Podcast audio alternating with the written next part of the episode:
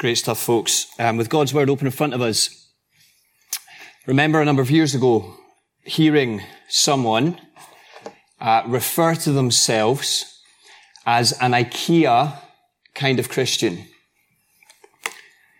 Now, if you want to get what they're talking about, have a think about the last time that you found yourself building a little bit of flat pack furniture. So one of your experience was anything like mine, uh, which happened about three or four weeks ago. I'm trying to build a bed for a, a spare room. And I wonder if, if you've had an experience anything like mine. Here was the inner battle that I faced every time I turned over a new page of instructions. In my mind, I'm thinking to myself, reading the instructions, thinking to myself, do I really need another dowel? You know what a dowel is? Got to learn the lingo with these IKEA flat packs, haven't you? Do I really need another dowel? Does it really matter that the kind of size of screw that I need to put in that joint? There's got to be some kind of mistake here because the, the instructions don't quite seem, quite seem right to me. Does it really matter that I've got that headboard back to front and upside down? Does that really matter for how this thing's going to turn out? Somebody hand me the phone because I'm calling customer services because these instructions don't quite seem right. Never had that experience? You see, what my friend meant, this person meant, when they called themselves an IKEA kind of Christian, was that they had seen the goodness in following the Creator's design. And as we take in this passage in 1 Timothy today, that is Paul's plea to this church in Ephesus, particularly as he thinks about men and women how God has made them purposely different, and how they are to wonderfully work together in the church. Right? This is what this is talking about in the church, not in the world, in the church. Now, here's two things I think we need to be aware of as we come at a passage like this. Firstly, we need to be aware of the cultural waters in which we all swim and how they have influenced how we automatically think about so much of this stuff. It's a bit like See, if you were to ask a goldfish in a bowl and you say, do you like the, the water in which you're swimming? And the goldfish would turn round to you if it was able to speak and it would say, what's water? Because sometimes we get so used to, don't we, just the environment in which we live that we don't even notice that we're growing up in a certain culture that thinks a certain way. So we need to be aware of the cultural waters in which we're swimming and we need to be aware of the church waters in which we're swimming. And we should expect the timeless word of the eternal God to challenge our ever changing culture in the way it thinks. We need to be aware of the church waters in which we swim because some of us here today, we will have never thought about this stuff, let alone heard it read. I think that's fair to say. Some of us will never have thought about this stuff. And on the other end of the spectrum, I'd imagine some of us have grown up in church circles here where I don't think I'm exaggerating too much to say this is probably all we talked about growing up. And so I think what that calls for is you bring our cultural waters in which we're swimming and the church waters in which we're swimming. If you bring them together, friends, what this means is that we come to this passage today with great humility. And we choose to put ourselves under God's word, not over it. In other words, we don't tell God's word what it should say. We listen and we respond appropriately. And we come at this with a great love for one another. If nothing else, this passage today, I hope, by God's Spirit, inflames our love for one another and our desire to see one another flourish. And so here's my aim today. Got one aim is to help us see the beauty in being IKEA kind of Christians. Because this little section, remember, is tied so closely to verse, verses 1 to 7 of chapter 2, which was all about the church sharing God's heart that the peoples of the world would come to know Jesus. It's so closely tied to it. And I think how the peoples of the world are going to see us in action is a big factor in our witness to the world. So the world should be able to look in and see a countercultural, Christ-like community of men and women together seeking to glorify God and enjoy Him forever. So this stuff on men and women is part of that bigger mission that we saw in the opening verses of chapter 2. Now, to get into this today, come with me and look at chapter 4, verses 3 to 5. Opening chapter of this letter, we thought about the false teaching that was doing the rounds in Ephesus. And we kind of get little clues throughout the letter as to what the subject of that false teaching was. And we get another little snippet here. Some of the false teaching that's doing the rounds in this church is that marriage is a thing to be avoided. You see it? Chapter 4, verses 3 to 5. Some people are saying marriage is a thing to be avoided. And you can imagine the spill on effects of that kind of teaching. So I'd imagine it's going something like this. People are saying truly spiritual people are the ones who have set themselves free from the old shackles of God's dusty old design for men and women. Why would you subject yourself to limits on your life? What you can do, what you can be. Think about how you can flourish if you go it on your own. And imagine that kind of teaching is going down a storm in Ephesus. And you can be quick to join the dots and see that it's a teaching that would go down a storm in Edinburgh today. Paul counters this, verse 4, chapter 4. He says, everything God created is good. Do you see that? Everything that God created is good. And so to this church who are maybe beginning to believe the false teaching, he says, get back to being IKEA kind of Christians and love it. And so what he does is he firstly turns to address the men in the church. And here's what he says, verse 8. Effectively, he says, stop squabbling and start praying.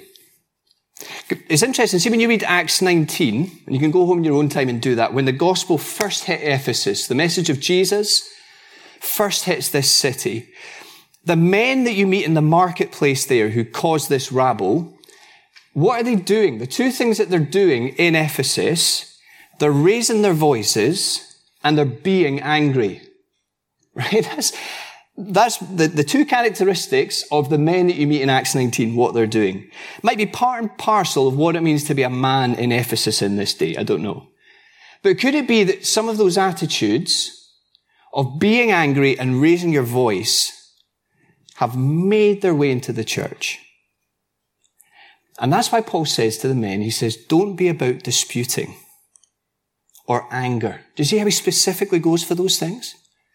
Don't be known for being angry. Don't be known for your arguments. I don't know what's going on in the background here. It's, it's almost impossible to tell if it weren't for, if it's not for the little clues that you put together. Could it be that the men in this church are being envious of one another? Could it be that they are gossiping about one another behind each other's backs? Could it be that they love nothing more than an intellectual argument and winning it? Could it be that they're competing with one another in prayer? Who can pray better? Who's got more impressive prayers? Whatever it is, Paul says, guys, you've got to stop it. What are you doing? You've got to stop it. The, the anger that's in your heart, the, the, the competition against your brothers if you're somebody to beat, You've got to stop it. You've got to put aside your petty squabbles and you've got to get praying. I love that simplicity of that, that command to get praying. Right? Get praying for the peoples of the world. Again, do you see it's so tightly linked to what's come before? Get praying for the peoples of the world. Get praying with and get praying for your families. Get praying for your sisters in the church. Now here's what I want us to see. According to Paul, you see how a godly man is not somebody who can lift big at the gym. Do you see how a godly man is not somebody who's got the drive and the aspiration to climb the corporate ladder?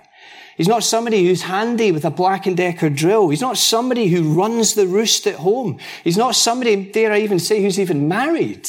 That is not what defines a godly man. Oh, friends, would we see that a godly man is one who will get on his knees and pray. Do you see that? And you feel the challenge if you're a guy here. Are we known in this church, the men, for those who will get down on our knees and pray?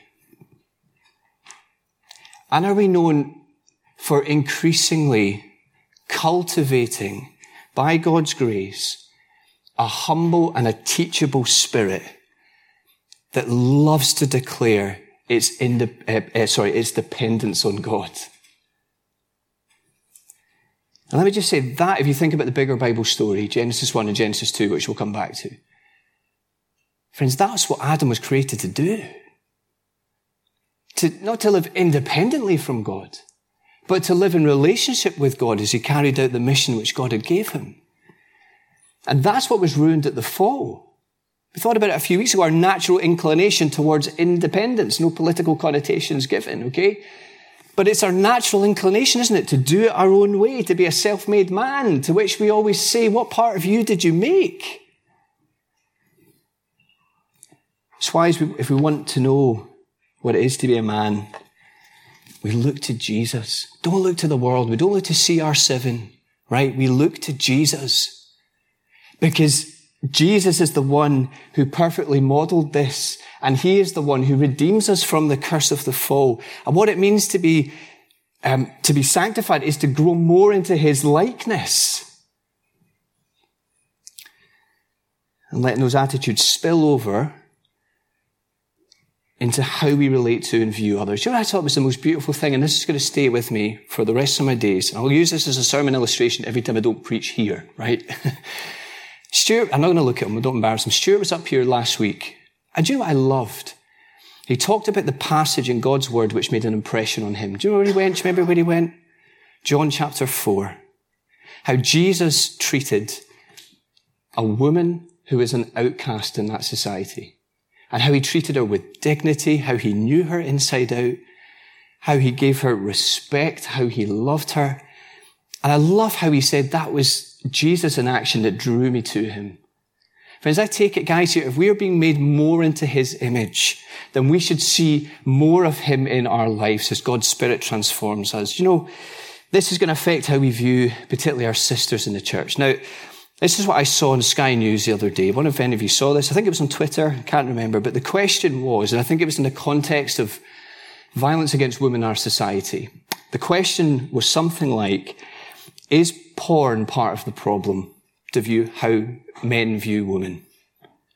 Is porn part of the problem? I remember hearing it and thinking, I cannot believe that's even been asked as a question. Men, may it be something that the world would see something different when they come in here and they see how we treat our sisters in Christ, how we just treat women like Jesus treated them, May the world look in and see how we are for them, how we listen to them, how we value them, how we protect them, and how we give ourselves in the church for their flourishing, particularly in the context of their walk with Jesus. Agreed? Agreed.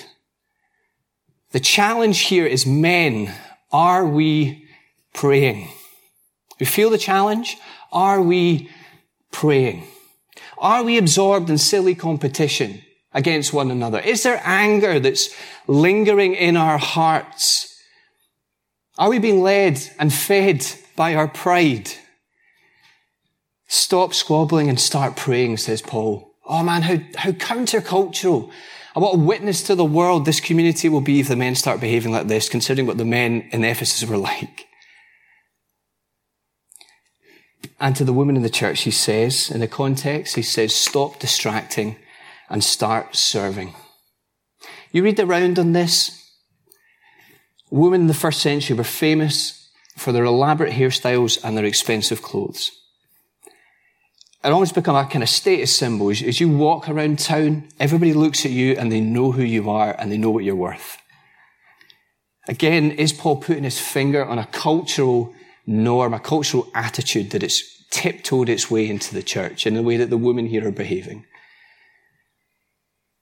in terms of how they're conducting their, themselves. Now, whatever they're doing in the background here, do you see? It's disrupting things. Maybe for the men, I imagine, as well as the women. It's, it's distracting from the main thing, how they're behaving. And I think as well, it's causing divisions in the church, how they're conducting themselves. I know he's talking about, and be clear what he's not talking about. He's not talking about promoting ankle length skirts or anything like that. That's not what he's saying. He's saying to the woman, he's, think about others. What is it that you're prioritizing in your life? Dear sisters here today, what are the things that you might be doing in here, out of here, that are a cause for distraction and division? I tried to do a little bit of research on this, asking different women in the church. I don't know if this is going to hit. I'm not a woman. You'll see, okay? What is it you, you love to talk about? What is it you talk about when you hang out? What is it you talk about when you go for coffees? Is it houses? Is it wallpaper? Eh, the, the different things that you're planning on doing to your house? Is it, is it who's got the, the better buggy? Is it jobs? Is it schools? Is it friendship groups that you're in or not in? For whatever it is, think about it. That's what Paul was saying. He's, he's think about it. What you, wouldn't it be a great thing to do to have in your mind the next time you meet one of your friends, whatever it is in the church, that encouraging one another towards godliness was central to your conversation? Because the timeless principle, I think, here is that godliness is beautiful in God's eyes. I think that's what we deduce from this. Godliness is beautiful in God's eyes. And the fruit of the Spirit, man, that's what we all need.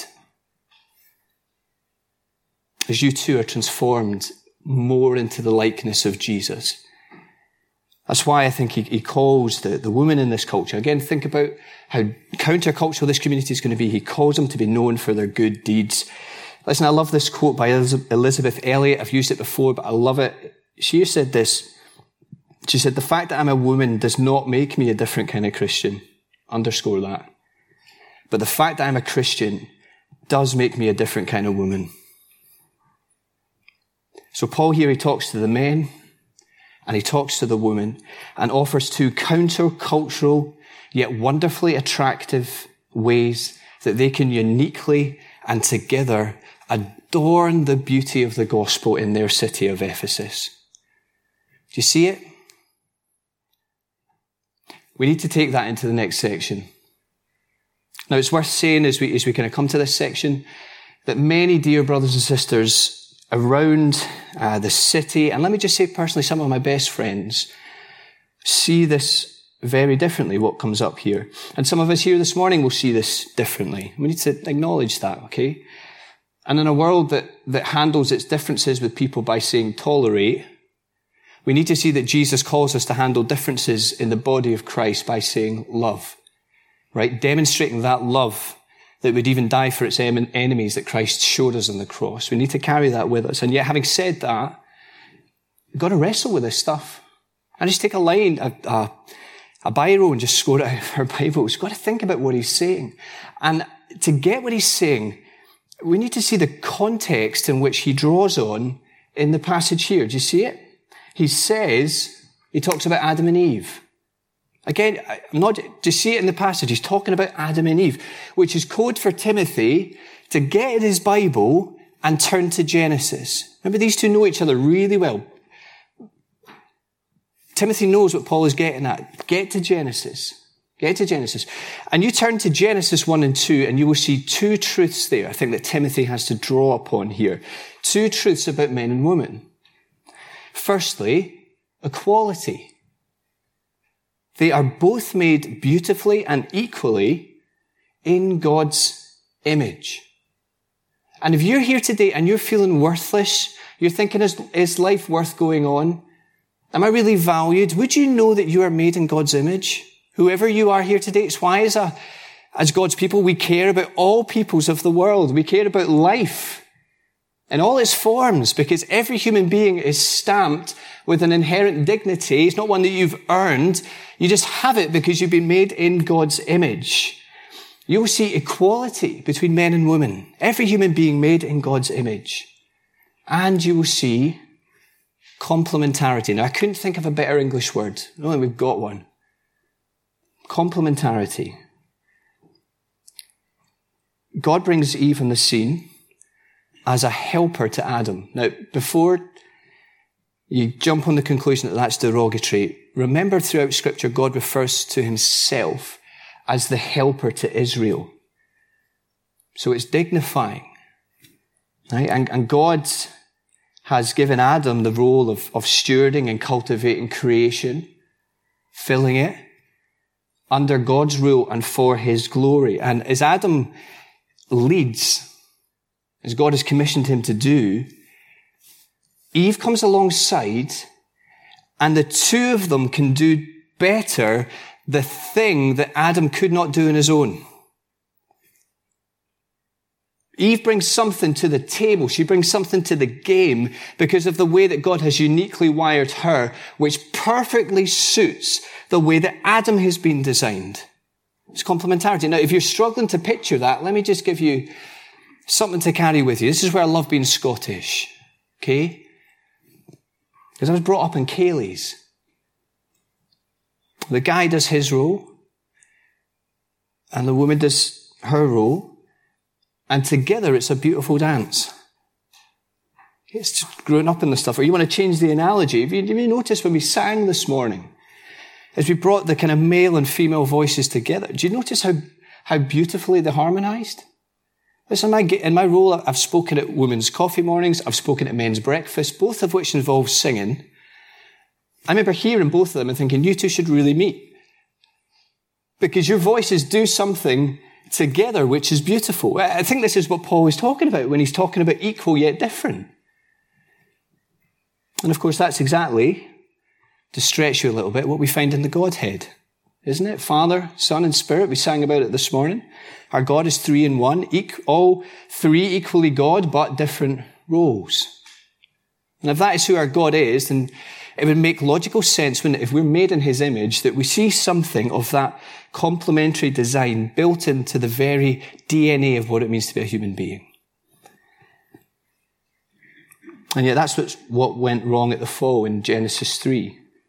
So you see, Paul writes here, we need to get into this. Adam was not the one deceived, Eve was. So Eve ate the apple that God had forbidden them to eat. But listen to this. I don't think this is as much a dig at Eve as it's a dig at Adam. Because the picture that you get if you turn to Genesis 3 is that Adam is hiding in the background as all this is unfolding. Adam is there. He should have been the one to jump in and said, Eve, listen, we don't do that. Listen, our God is so good. He's, he's told us how we're to live. He's told us what we're not to do to show our love for him. We don't do that. And yet Adam, Eve takes it and she hands some to him. The, the image you get is that Adam's hiding in the background when he should have been standing up and speaking and leading. And he's the one that God holds to account. He says, Adam, where are you? I take it as Paul's replaying this scene, and I take it um, Paul is saying that this church need to rediscover something of the beauty of that original complementarity. Now, don't miss the fact that Paul in verse 11 is encouraging the woman in the church to learn. Don't miss that. Please don't miss that. It's so hugely countercultural in this day in the Greco-Roman world to encourage women to learn is so countercultural. Paul is so pro woman here. And I take it that when Paul uses that word quiet in verse 12, he, he can't be envisaging absolute silence because he's just used, you see the, the, the same Greek root word nine verses earlier, at verse 2 of chapter 2, when he was talking there about living a life of godliness. So I just don't think absolute silence is what we should read there. So it would seem strange, wouldn't it, if Paul was meaning something different? And when he says submissive, the choice of putting yourself under someone, that, that, friends, that does not mean that a woman has to submit to every man. Get that underscored. I think this is, in this instance, it's a reference to the, to the elders and, and the, the public teaching of the church. And that calls exactly the same on the men. Paul knows that women have a vital role to play in this church if it's going to grow to maturity. And add to that the fact that elsewhere we see him encouraging women to, to teach the younger women. He's encouraged them to pray and prophesy. Some of Paul's closest and most dear, dearest co-workers are women. And yet I take it, what he does envisage is that both the, the authority and the teaching role in the church is one that he sees right for men to take based on Genesis 1 and Genesis 2. And the fact that he roots that instruction in Genesis, not Ephesus, I think means that it's a timeless principle because it's a creational principle.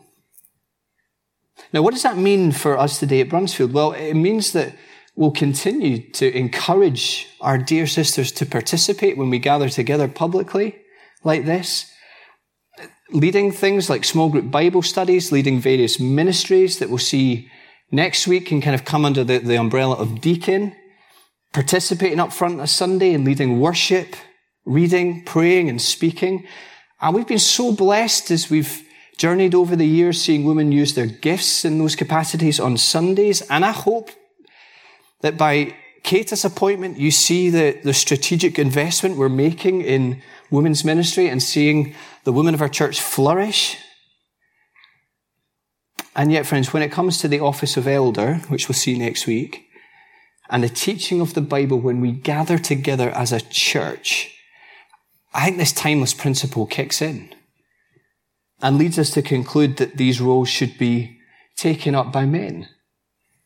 And not just any men, got to get that right. We'll see it next week where we'll see God loving men.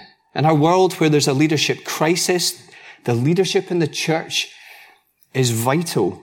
Men who ooze Christ-like character, men who have been tested and approved, men who have committed themselves to sacrificing themselves for the good of the church family and seeing them grow. Do you see IKEA kind of Christians? And let me just say, just when we're there, when Paul talks about childbearing at verse 15, I take it that's a direct shot at the false teachers who are seeking to downplay marriage and who are by implication, who are downplaying motherhood. Now let me just, just because we're in the context of motherhood, because listen, dads, we're called to do exactly the same. Let me just say to you if you're here today and you're a mum. If you're staying at home to look after the kids, if you've stopped work to, to look after them, if you're sacrificing yourself for them, if your days are changing nappies and running errands, falling into bed at night shattered, all because you long for your children to grow up to come to know Jesus, I want you to know that that is a wonderful call. In our culture, one of the things that we have as a very core of identity, is it not? When you ask people, you say, what do you do? And friends, how often do those who are in this category, do we kind of reluctantly say that we're at home looking after the kids, right? I think this calls us to see that that is a wonderful thing. And I take it that's exactly what Paul is saying to those women in Ephesus. Do not let them downplay the false teachers. What a glorious thing it is to be a sacrificial mum. Reject that false teaching. Reject it. And keep going with the grain of God's good design. Now listen, we've covered a lot here today. Okay, I hope you recognize that I could only do so much justice to it in half an hour, and that's why we need to be in our small groups thinking this stuff out together. But let me just close by bringing us back to the big thing. The big thing. Now, some of you might remember, if you're old enough, in 1992, there was a book that was released. I can't remember the guy's name. It was American relationship guru called, is it John Gray? I can't remember. You'll know the title. You know the title, Men are from Mars, Women are from Venus? You heard that before? That book? Well, let me just take the joke. It's kind of been a joke in our culture, isn't it? Let me take the joke and turn it around for us as we finish and put it to us as a truth. Now, I take it that as we live our lives together as men and women, as we exhibit what it means to live under the lordship of Jesus together. Friends, I take it we should show the world that we're not from here. We show the world as we live our equal yet different lives that together we are from heaven. Just think how, how much of a countercultural community this will be in Ephesus. And think how much of a countercultural community this will be in Edinburgh. What is Paul saying? He's encouraging them to go with the grain of God's good design. and he's pleading with them to be IKEA kind of Christians. So let me pray and then we will close our service. Okay, let me pray.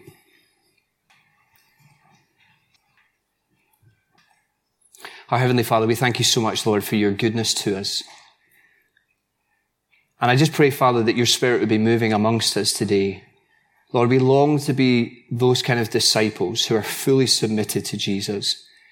Lord, I recognize that much of what we've spoken about t- today, it will come at us in unique and in different ways. And so, Father, I pray as one who's just pleading that you would do your work by your Spirit, that you would be bringing comfort and challenge and forgiveness and healing and restoration and a longing of, for a life that glorifies you in every way. So Father, I just thank you for your precious word. Lord, we recognize that it is eternal. We recognize that we are finite. And so Father, I pray today as we respond to this, that you would help us continue to be disciples who glorify Jesus to the watching world. Father, help us to love one another, we pray. In Jesus' precious name we ask. Amen. Amen.